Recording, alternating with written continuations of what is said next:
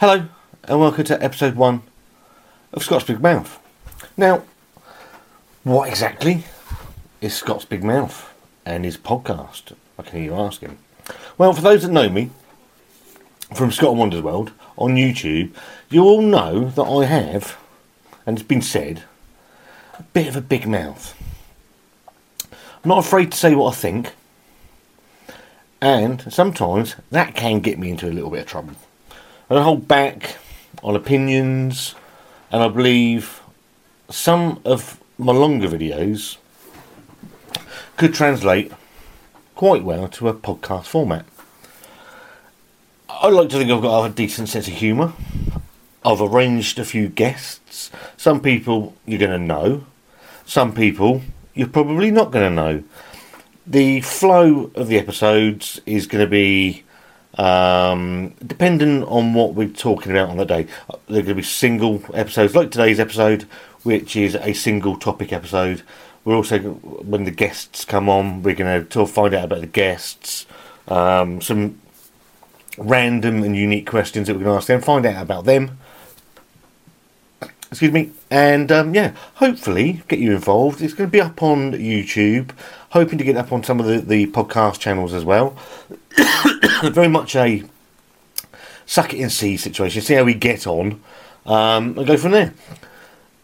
I'm hoping that the Big Mouth podcast is something that uh, will grow over time, and it's something that you guys can get involved with us as well some of the episodes, I said some of the episodes will be single episode like today's, uh, but we'll get them announced to the guests as we get going. Um, today's subject uh, is a something I've wanted to touch upon for some time, but it's never really it's never fallen into a good fit with the Scott and Wanda's World YouTube channel sort of content. Uh, today's subject is the thorny and criminally overlooked in the UK family court subject of parental alienation. Now, I'm fully aware that the vast majority of you guys will have absolutely no idea what parental alienation is, what it looks like, and how it manifests itself, and what the effects are, not just on children, but also on the adults as well.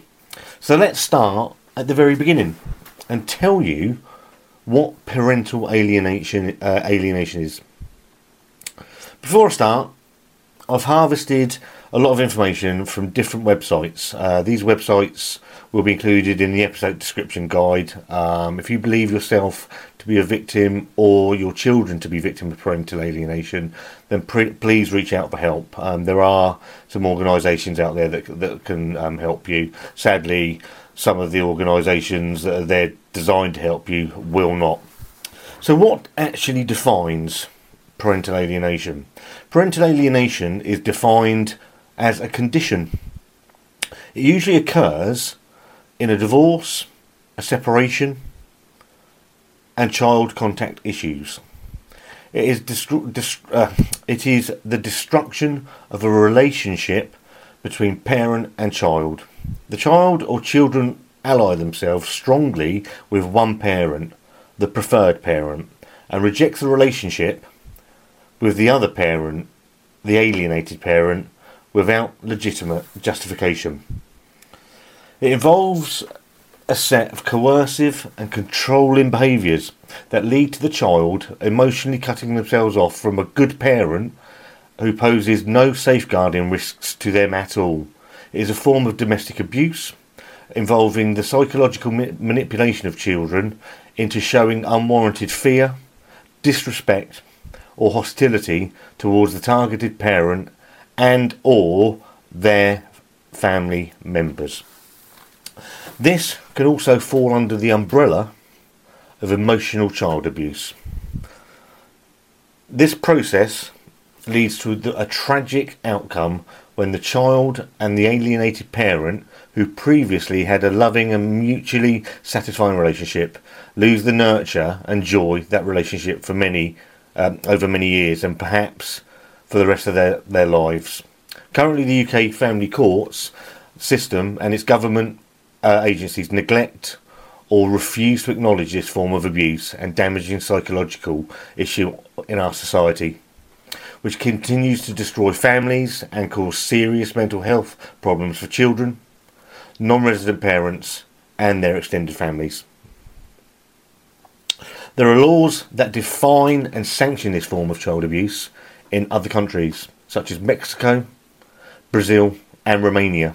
However, it is still not recognised in British law, despite having been recognised as a form of child abuse dating back as far as the 1970s. A five factor model has been developed by leading psychologists in the field of uh, parental alienation. This is to help identify the presence and indicators in the form of psychological abuse. These include, but are not um, limited to, contact refusal, positive relationship prior to uh, contact refusal, abuse, absence of abuse or neglect on the part of the alienated parent, alienating behaviours of the preferred preferred parent, child manif- and the child manifest oh, sorry. The child manifesting symptoms of parental alienation.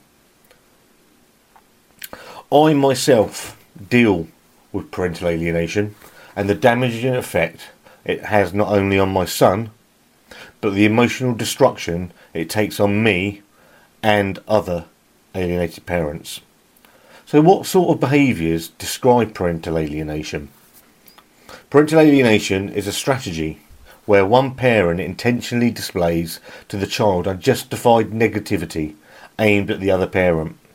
The purpose of this strategy is to damage the child's relationship with the other parent and to turn the child's emotions against that uh, against that other parent.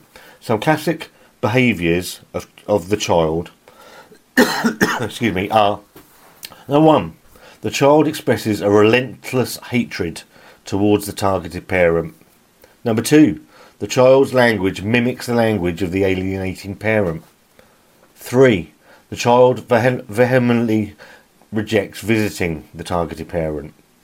Four, many of the child's beliefs are the same as the alienating parent.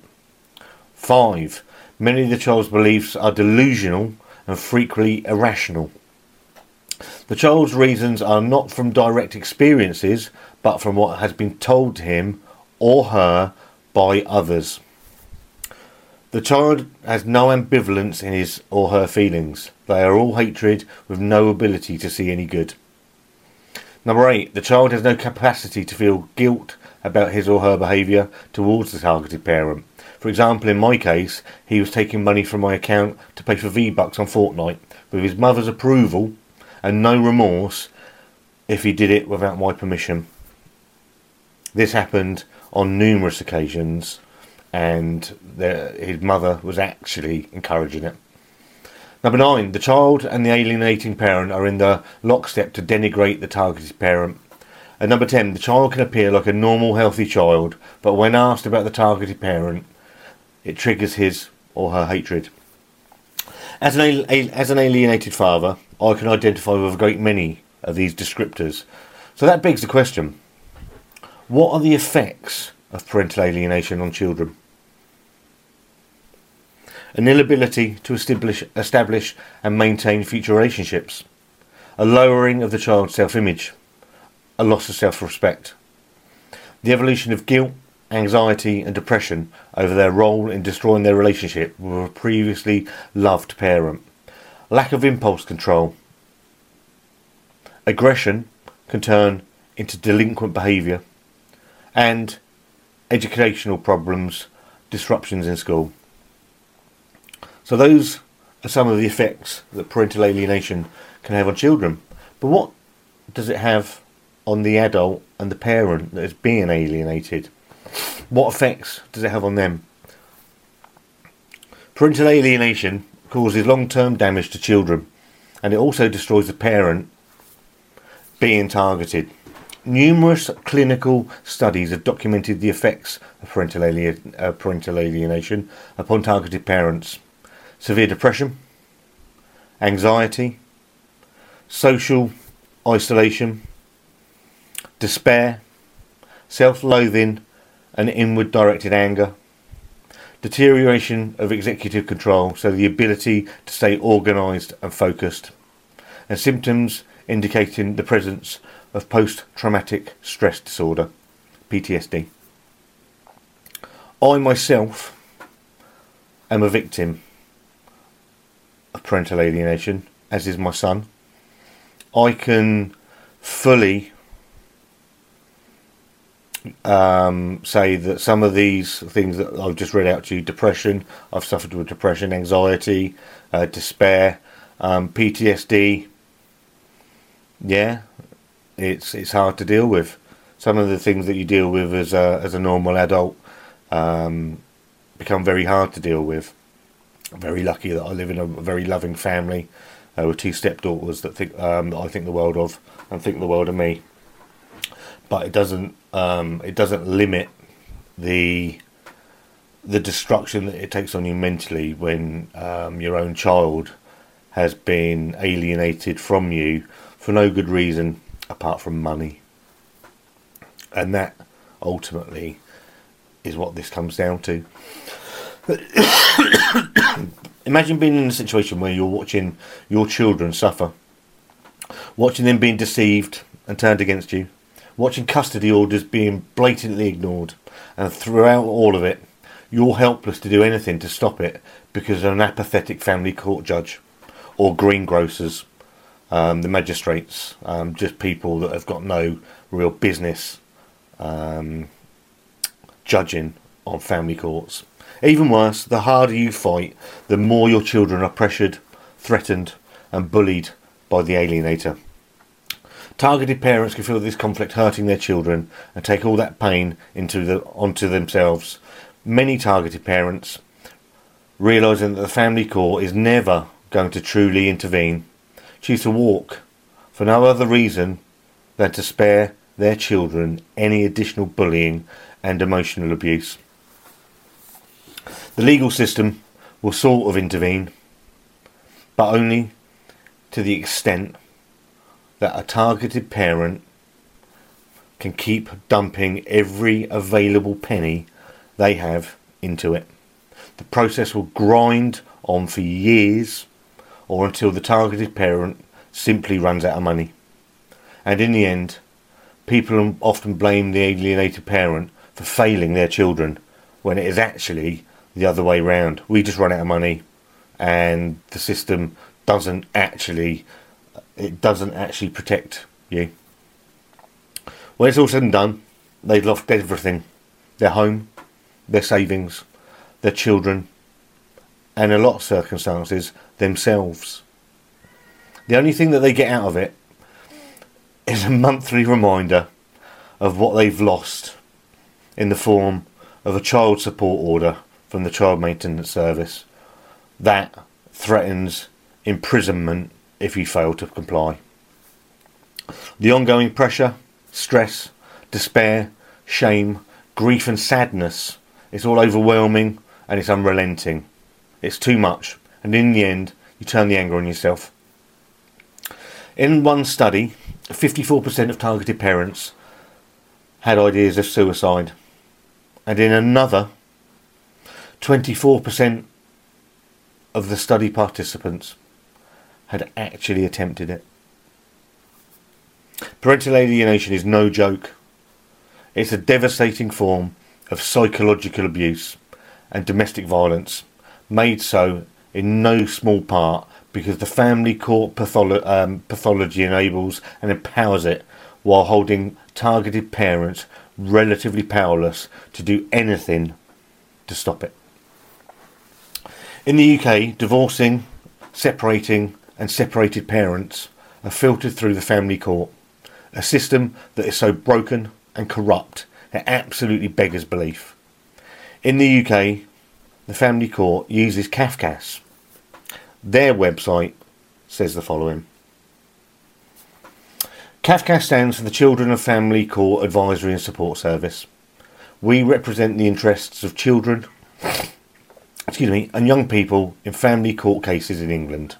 We independently advise the family courts about what is safe to safe for children and in their best interests. We focus on their needs wishes, and feelings, making sure their children's voices are heard and are at the heart of the family court's thinking and decision making.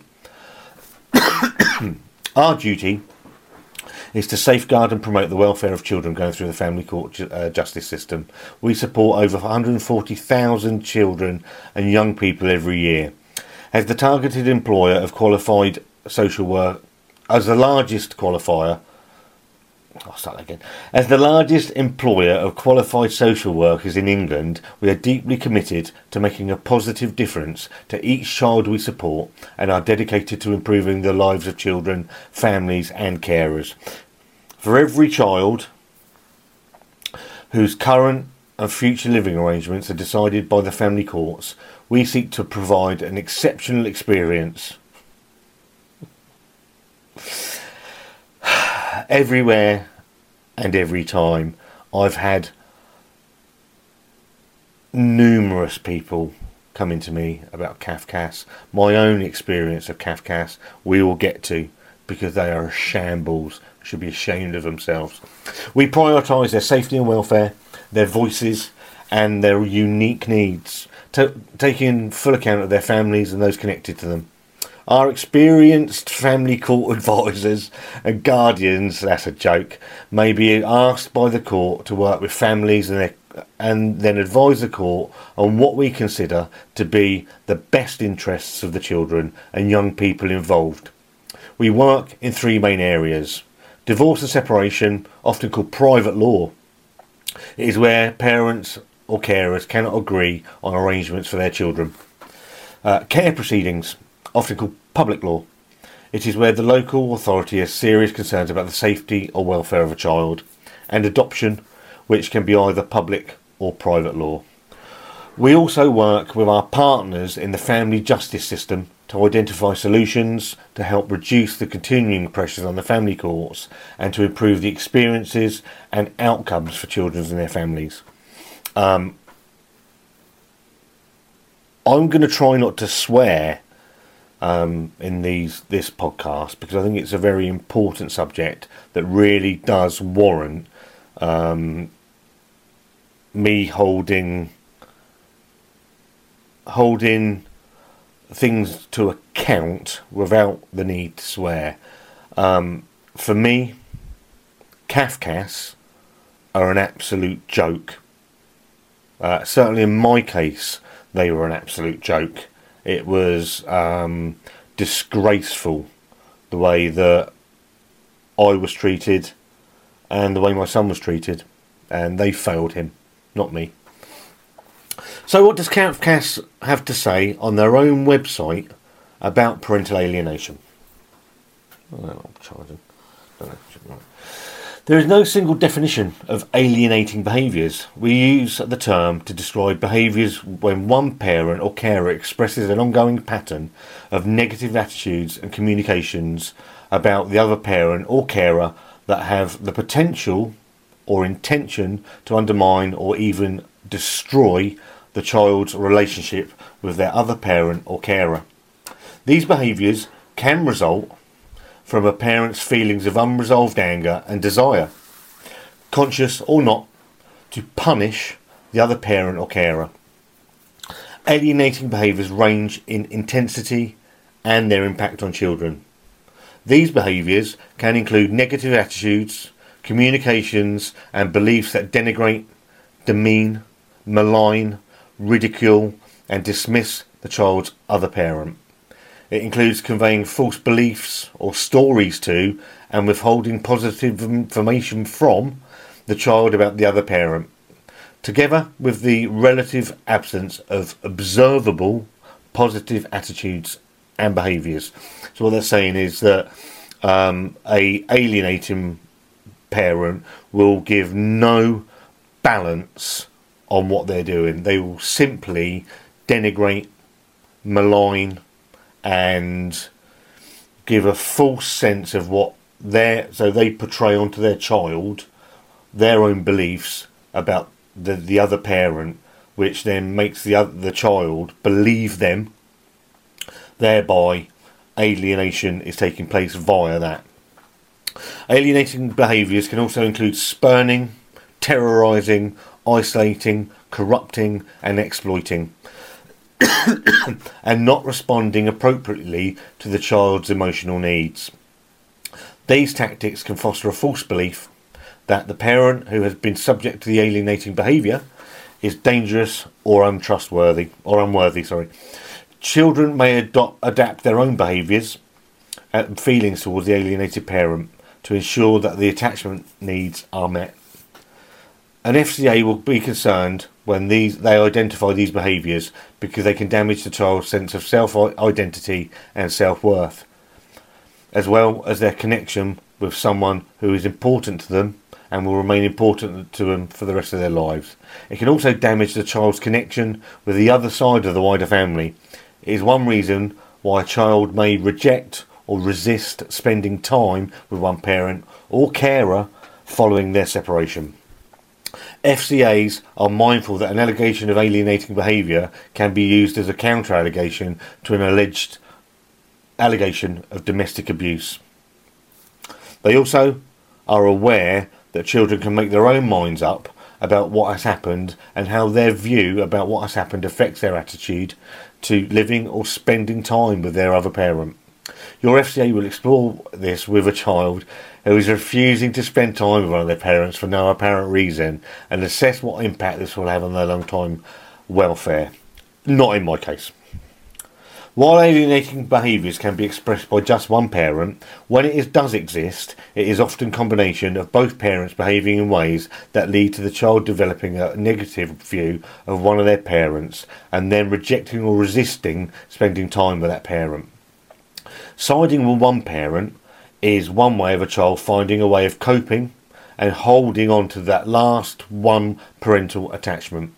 Your FCA will also want to understand the role of new partners, step parents in reinforcing or mitigating these behaviours. Um, in my case, my wife is a preschool teacher who is obviously trained to deal with children and poses no risk to any child whatsoever. My wife, my ex wife, I should say, um, did everything she could to make it awkward for my son to have any relationship with my wife and my two stepdaughters and did everything she could, even lying in court, um, that he and Leah didn't get on, which couldn't be any further from the truth. Even in the most extreme cases when a child is found to be subject to alienating behaviours, the child may hold strong views of their own in addition to those that may have been made to believe by one of their parents. The rationale is to why children, why a child holds specific and strong views about the parents, about the parent they are rejecting, will be explored in the FCA's assessment of your child's welfare and best interests. Where a child is subject to alienating behaviours, it may be in their interest for the authority of the court to be used to work towards restoring the relationship with the rejected parent. Not in my case. The court will carefully balance its decisions to ensure that the welfare of both children and adults are safeguarded as far as possible, especially when there have been domestic abuse. There was no domestic abuse in my case. The court will look for ways for a child to maintain their relationship with both parents where this is in the best interests and the welfare is safeguarded. There was no safeguarding issues. Um, there was never made any against me, to be fair. Uh, it was the one thing that I actually expected to come my way and never did. Sadly, Cafcass, um, I thought were an absolute shambles. Uh, to this day, I don't know how my Cafcass officer sleeps at night. We'll come back to Cafcass later in this podcast and how they are systematically, systematically failing children and are complicit with parental alienation in my case, and I fear a great many others. So, with terms like child abuse, emotional harm, suicide, etc., with the t- within the terms and spectrum of parental alienation, you'll be asking, Scott, what is the punishment? Is this allowed by law? The simple answer is in the UK there is no law for dealing with parental alienation. However, family courts can and will step in when a child's welfare suffers as a result. However, contrary to that last part, it is very rare for this to happen. I know, I've experienced it. The family court in the UK, in mine and hundreds of people's experiences, is so heavily biased towards the alienating parent, generally the mother, that the alienated father, generally, stands little to no chance when the courts are pre- presented with concrete facts to show alienation. So that's a broad outline of parental alienation, a tactic whereby in a divorce or a separation, one side of the, and I'm not saying this is all um, women, mothers um, doing this. Certainly, I've done a bit of um, child maintenance service stuff on this channel, and the vast majority of the comments come from alienate uh, from fathers. Um, there are fathers that leave their kids off on the high life, and they make it really hard for fathers that actually want to be involved with their kids. Um, give good dads a bad name, and it's frustrating. It's frustrating from a dad, a man that just wants to be a dad to his son, but it's um, I haven't seen my son in three years because of the alienation that's been um, hammered into him since almost day one when we split up. So, with all that in mind, let me tell you my story. But before I begin, as a caveat, I am aware that this isn't just a case of alienating mothers. I'm also aware of the flip side of the coin. Um, however, it has to be said that mothers are at least twice as likely to alienate, show alienation tactics towards fathers than the other way round. This is due to the presumed role, and I hate this term with an absolute passion, of primary carer. What deems primary carer? The mother generally she gets the the child benefit so everything goes through her. So they she is then deemed primary carer. carer. Um, in law, there's no actual stand into primary care, I don't believe, but it's a term used within the the the family court that's to beat the non-resident parent with. Also, when you have a child maintenance service, actively record, uh, rewarding alienating parents financially and willfully ignoring court orders, then the risk for the alienating parent is absolute zero. So, and I, I experienced this. I had, I've had two court orders. One which was 60-40 in her favour, which is what I went for. Um, we're going to get to the the numerous breaches of order so there was a new order, and I we she went through the child maintenance service. She lied and told them I hadn't paid any money, which took me four months. I think it was four months to sort out. Where they were um, they were going to take six seven hundred pound a month out of my um, my wages direct uh, because of her lies. Um, and although I have a court order of I don't even know what the the, the court order is now because it was in place for, for so little time. But you have a court order.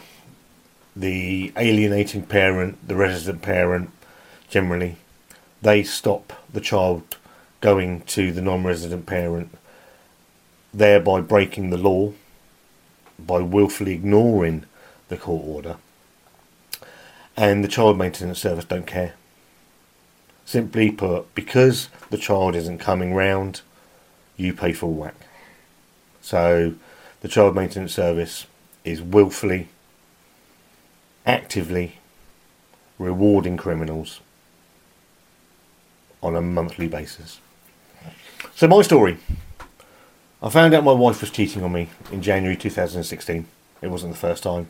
She'd been caught before. In fact, she had a history. I was the other man in her first marriage. Our son was born in April 2007, before both affairs had happened. After an attempt to make things work, it all fell apart a month or so later. Bitterness quickly set in on both sides. I refused to uh, move out. I wasn't the one that was responsible for the downfall of the marriage. I tried to be amicable and stay pleasant from day to day for the betterment of my son. However, the early signs of what was to come were already there. I knew early on things were going to get messy and bitter. I lost my parents many years ago, so I didn't have that to fall back on for help both mentally or financially. I was on my own. Her, she had wealthy parents, and didn't they let me know it? Constantly being told of, you'll run out of money before we do, offering me a pittance, telling me that I'd not put any money into the house.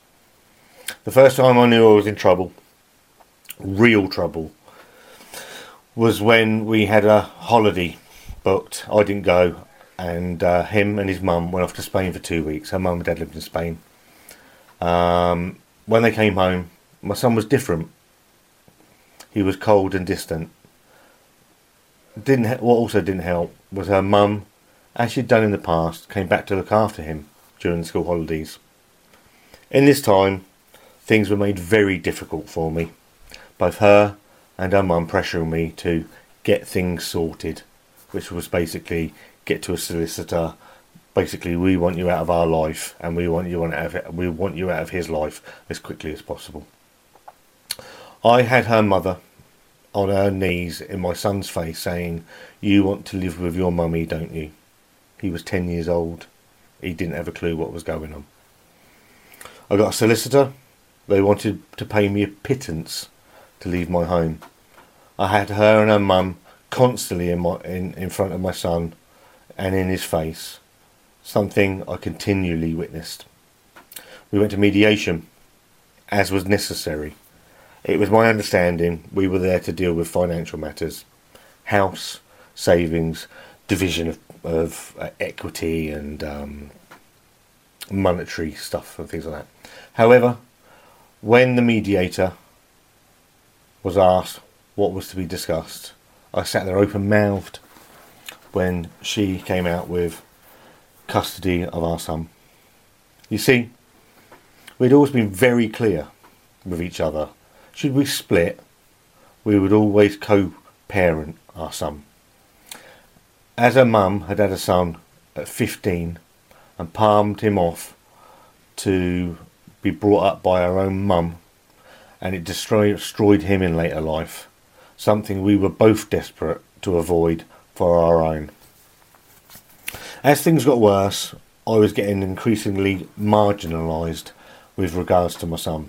We were still uh, living in the same home, which made things incredibly awkward. Not just for me, but for him as well. You may well ask yourselves, Scott, why didn't you just move out? My answer to that is, I knew my time with him would be made even more difficult should I take that road. Her and her parents were adamant about me leaving and were making my life an absolute nightmare to try and make me leave my own home. Christmas, I was made to feel an outcast in my own home, seeing my son for all of two hours. We'd agreed time with him during the week and weekends. I would spend time with him Monday, Thursday, and Sunday, with a rotating Friday.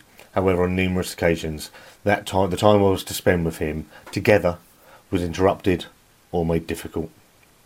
I bought him an iPhone. She changed the settings immediately, so I couldn't spy on her. A limited contact via the phone between me and him when I didn't see him. I met Wanda in 2017. We quickly became a couple, despite living under the same roof as my ex-wife. We had been in, in. Me and my ex-wife had been in separate rooms for eight years. Wanda happened to meet my son whilst we were in the pub one evening. Me and my son, Wanda came in. Her being a preschool teacher, they got on like a house on fire. Pompey got promoted that season. Always been a huge Pompey fan, and there was a parade down the seafront to we'd won the League Two. Being that my day to have him on the Sunday, I took him to KFC, and he knew Wanda lot liked to KFC, so he asked if he could phone her. Bearing in mind at this time he believed Wanda to just be my friend. He, uh, he then asked if she would like to come to the parade with us, and she was delighted to accept. Whilst at the parade, we passed my next door neighbour. My son was playing a game on my phone at the time when I saw a message flash up from my ex wife. And it read If you wanted to go on a date with your girlfriend, I would have had our son for the day. Archie, he fucking, he instantly put his head down and withdrew into his shell. I told her that what I did with my time with our son was none of her business. Sadly, that's where the real hostile parental alienation started. You see, he was terrified when he got home. And when he did, she took him straight upstairs where, for the next 18 months, he slept in her bed, aged 10 years old.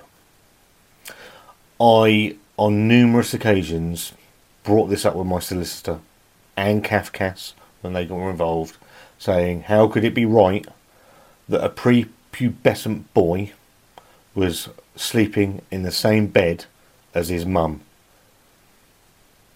And I was ignored continually told that there was nothing wrong with it and that it was perfectly normal when all she was doing was using him as an emotional crutch. I used to read to Archie going to bed in the evenings and that was taken away from me. Another instance of the alienation involved. If it was the other way round, and he was sleeping in my bed for 18 months. I'm pretty sure a conversation would have been had. Letters from solicitors would have been exchanged because that's what we did. We lived in the same house, but we communicated via solicitor letter. And I think there would have been a different outcome. Whenever we spent time together, she would message him constantly love you, miss you. Why didn't you come home? I thought you said you were coming home. Tell your dad you're coming home. Constantly. Instead of letting him actually spend any quality time with his dad. She moaned that when he was here, he was spending not just time with me, but my new family as well. So, thereby trying to alienate him from my new family and his wider family, as is explained earlier on. As the divorce proceedings were ramping up, so did the alienation. Believe it or not, I used to be quite fit. Not fat, fit. And used to play five-a-side football on a Tuesday evening, every Tuesday. One evening, I was sat downstairs waiting to go to football. Her and, her and my son were up in the loft bedroom that we'd had put in, where he was sleeping. I opened and closed the front door to make it seem like I had left the house and heard a conversation between her and her mother on Skype who lived in Spain. The conversation shocked me to the core. There were very adult conversations and topics surrounding the divorce, the financial breakdowns, etc.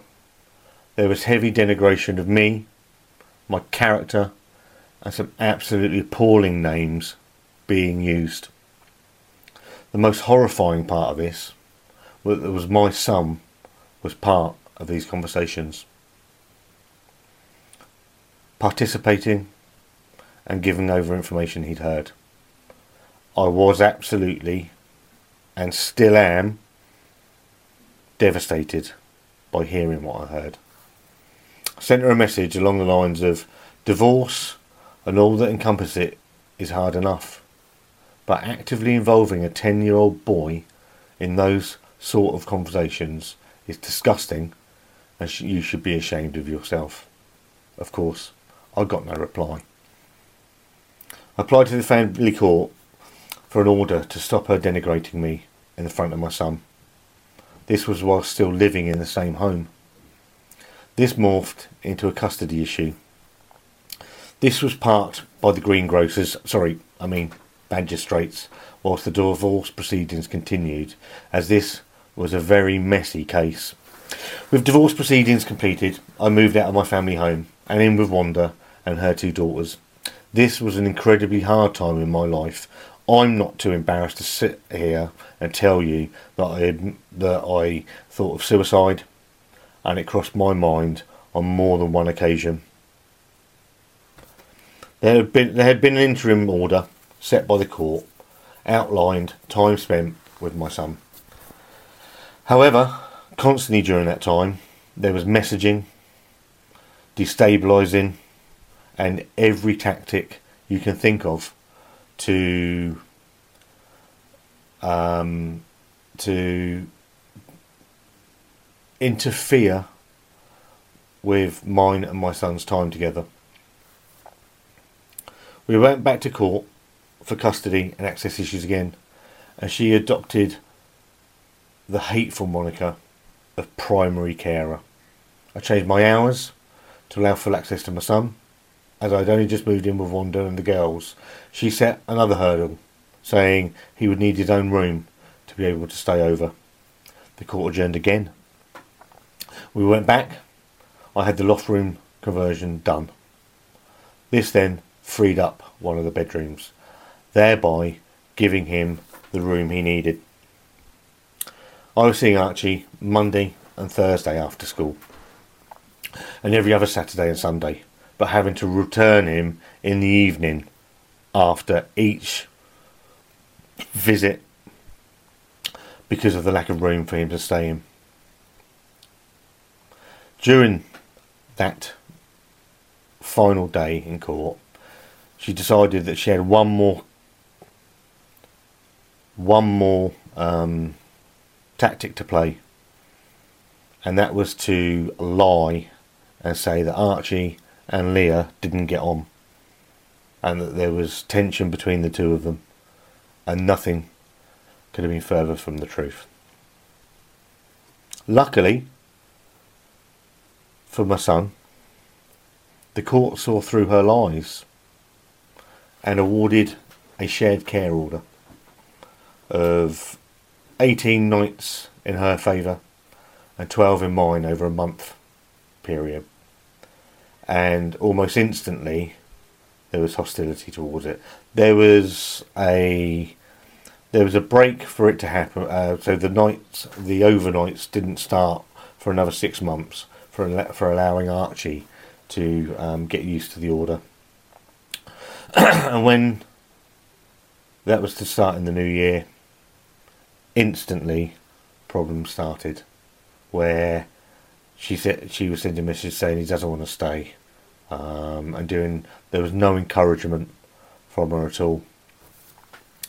Um, I would go to pick him up and he wouldn't be anywhere to be seen. And then he'd shut his phone off so I can get hold of him and I'd get a message from her saying he's not coming. There were instances of um, she would arrange for him to go to parties when it was our time to spend time together. Um, he just wouldn't turn up, which is obviously a um, an issue, a safety issue, because I don't know where my son is. He could have been abducted for all I know, and she did nothing to encourage any of it. All she did was belittle. She um, constantly messaged him when he was here, ringing him. Um, if he didn't reply quickly, she would get the hump and saying, "Why aren't you? Why aren't you messaging?" It got so bad that I asked him to leave his phone downstairs. This was his bedroom, where I'm sat in now. But for I took the decision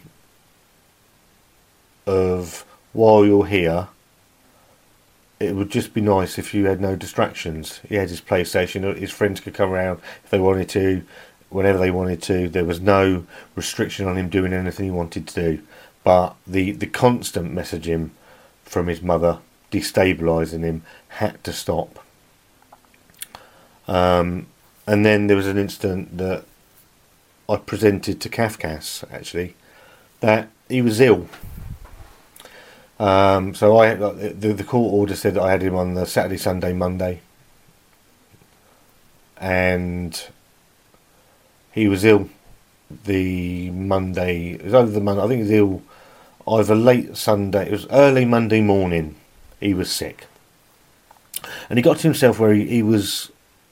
He was almost sick every time he had to go to school when he stayed here, as if something was wrong, something wasn't right with him going back to his mum's afterwards. And this one morning he got up and he was he was sick, so I got up and cleaned it all up, sorted him out. That was early on the very early Monday morning.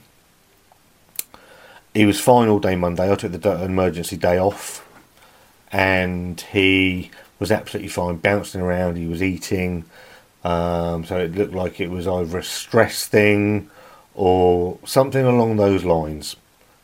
Uh, Wanda said that he it, something didn't add up. She knows children. She works with children constantly. Um, she said that something didn't quite add up. Um, so we had the day off. The Tuesday morning comes, and I deem, as does Wanda, that he's actually all right. He hasn't been sick for 24 hours, over 24 hours, so he's okay to go to school. Um, he breaks down and goes into into sort of a panic mode about going to school. I d- didn't know at this time he's actually messaging his mum with all sorts that he I'm I'm telling him he's got to go to school. Um, there's all sorts going on. He doesn't feel very well.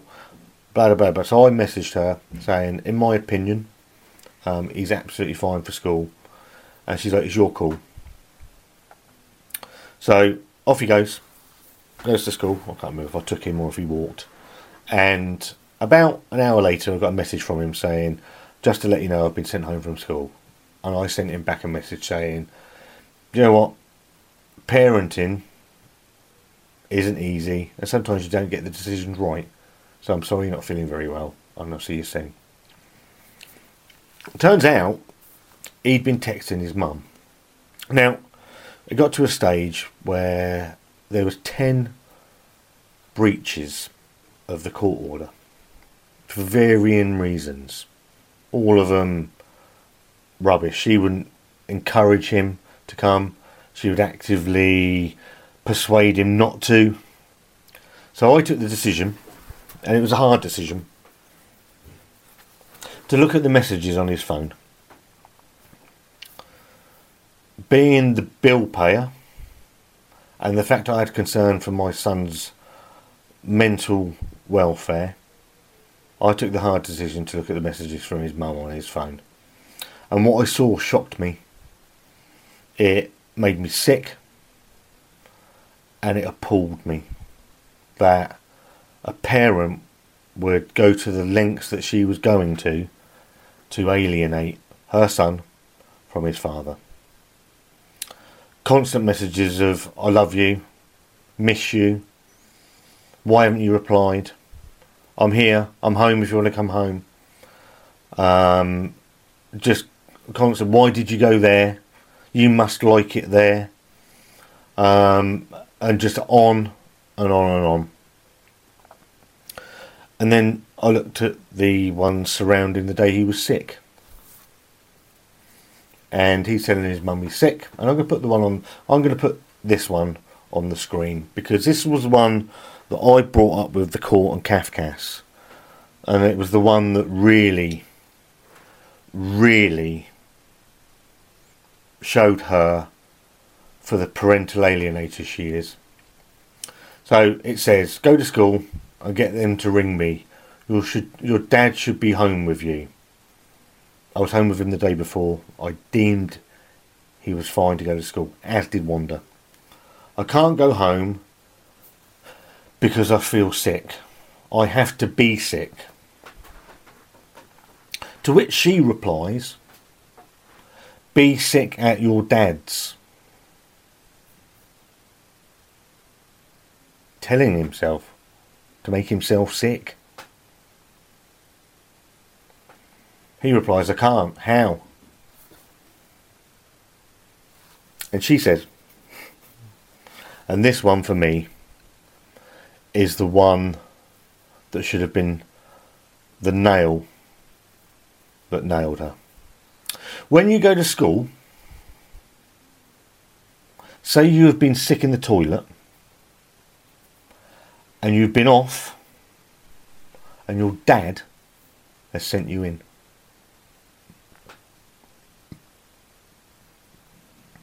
When you go to school, so you've been sick in the toilet, you've been off, and your dad has sent you in. Let that sink in for a minute. As well as be sick at your dad's.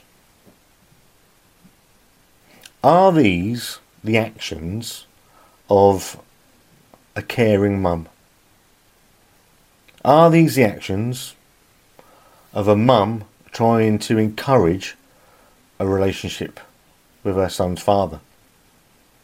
Be sick at your dad's. Telling him to make himself sick. Very few people know that during divorce, I got myself into a position where I was suffering from bulimia. It was the only thing I could control in my life. I would eat and make myself sick. I was a lot thinner then. A lot thinner then. I didn't tell Wanda for a long time because I was ashamed and embarrassed by it. And then I see a message from my son's mother telling him to make himself sick. To make his father look bad and no consequence for our own son's health. And not just that, tell the school you've been sick in the toilet. Telling him to lie. To make her son's dad look bad.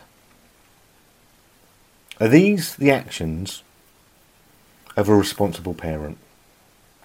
Am I sat here saying that I didn't do anything? Um,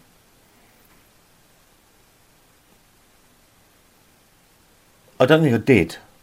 Any conversation that I had, I had with her, and then she'd show him the text. Were some of the texts not the nicest? You know they weren't, and I completely get that. I was frustrated. The last text I sent her I got a police call for. For calling her a name. It might have been called thick, but that's something completely different. Um, I don't profess to be a perfect dad. But I never denigrated his mum in front of him. Like she did. So there were 10 instances of these um, breaking of the court order. So I took her back to court, which when you go back to court, it costs you about £250 each time. And you soon realise. And then um, on the first one, I was I had a barrister. That's fifteen hundred pound a day. And as it said earlier in the, the the bits and pieces, you keep going until you run out of money. I took it back to court for an enforcement order because of the 10 breaches of what happened. It got delayed because of COVID. COVID hit. So it then became, I think it was delayed for six months. There was an investigation through CAFCASS, and CAFCASS had instructed a, a wishes and feelings report, something I was always dead against. In the first case, it was it was declined by the original greengrocers because he was living under the influence of his mum. I've I I was very against the Wishes and Feelings report, section seven. They granted it. He had had three, four years of being primed what to say by his mum. And then when the CAFCASS report came out, the Section 7 report came out, no safeguarding issues. He wants routine. So, having had 10 breaches of the court order, evidence of parental alienation, of which on the day of the court order, which was a virtual one, CAFCASS officer, his name was Sally, I think, unbelievably was more concerned that I'd gone into my son's phone and looked at his messages than the content of the messages themselves. Which to this day I find absolutely astonishing. This service is saying that it's looking after children's needs. No, it's not. No, it's not. It's looking after its own needs. And generally, the welfare of the primary carer, 90% of the time, it's the mum. I say I, I am aware that this isn't all um, a a one way street. We're supposed to live in a an equal society. When it comes to children, there's no such thing. So the CAFCASS officer dismissed it, saying I shouldn't have been looking into his, his phone, and the the content of what was being said to him. You must like it there. Why didn't you come home? Make yourself sick. Be sick at your dad's. Tell them you've been sick the, in the toilet and your dad has sent you in. And all sorts of other things got ignored because I looked at his phone. Not the content. Didn't matter. Content was irrelevant. It's because I looked at his phone. You tell me where the problem is there. So the greengrocers, they went away and, and deliberated. And I went from 12 overnights a month from 12 overnights a month with my son. To two. Or four. I don't even know what it is. Because it lasted for about that was in the July or August. And he went on holiday. Went back to school and I think I saw him August, uh, September, about five weeks. And I haven't seen him since. Three years. You tell me that parental alienation doesn't work. You tell me where being sick, be sick at your dad's, telling a young boy to make himself sick, to make his dad look bad. You tell me where when you go to school, say you've been sick in the toilet and you've been off and your dad has sent you in, you tell me where that is acceptable. You tell me where CAFCASS think that's acceptable. You tell me where the the, the UK Family Court thinks that's accessible, um, acceptable. And there's probably thousands of dads and mums out there with similar stories, and nothing gets done because the UK court, the family courts, they don't address it. You've got the child maintenance service that actively reward it. You've got CAFCASS that are unfit for purpose. You've got parents out there, like myself. I text Archie I used to text him two, three times a week. No response. You can't live like that. It affects your home life. It affects your family life. It affects everything.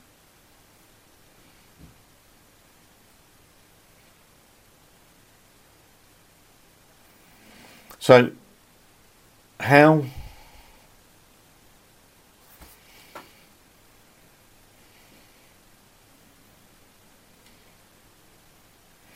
So, sorry to start the, the rest of the podcast again. Um, so, where is the justice?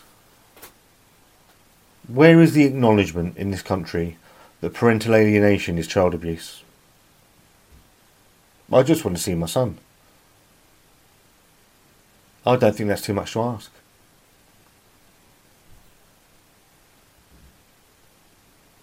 I messaged him all the time got no response.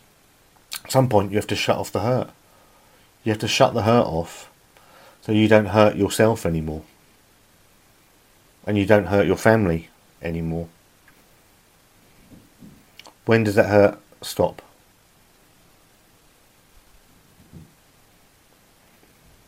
I don't have the answers to this. I don't have the answers to why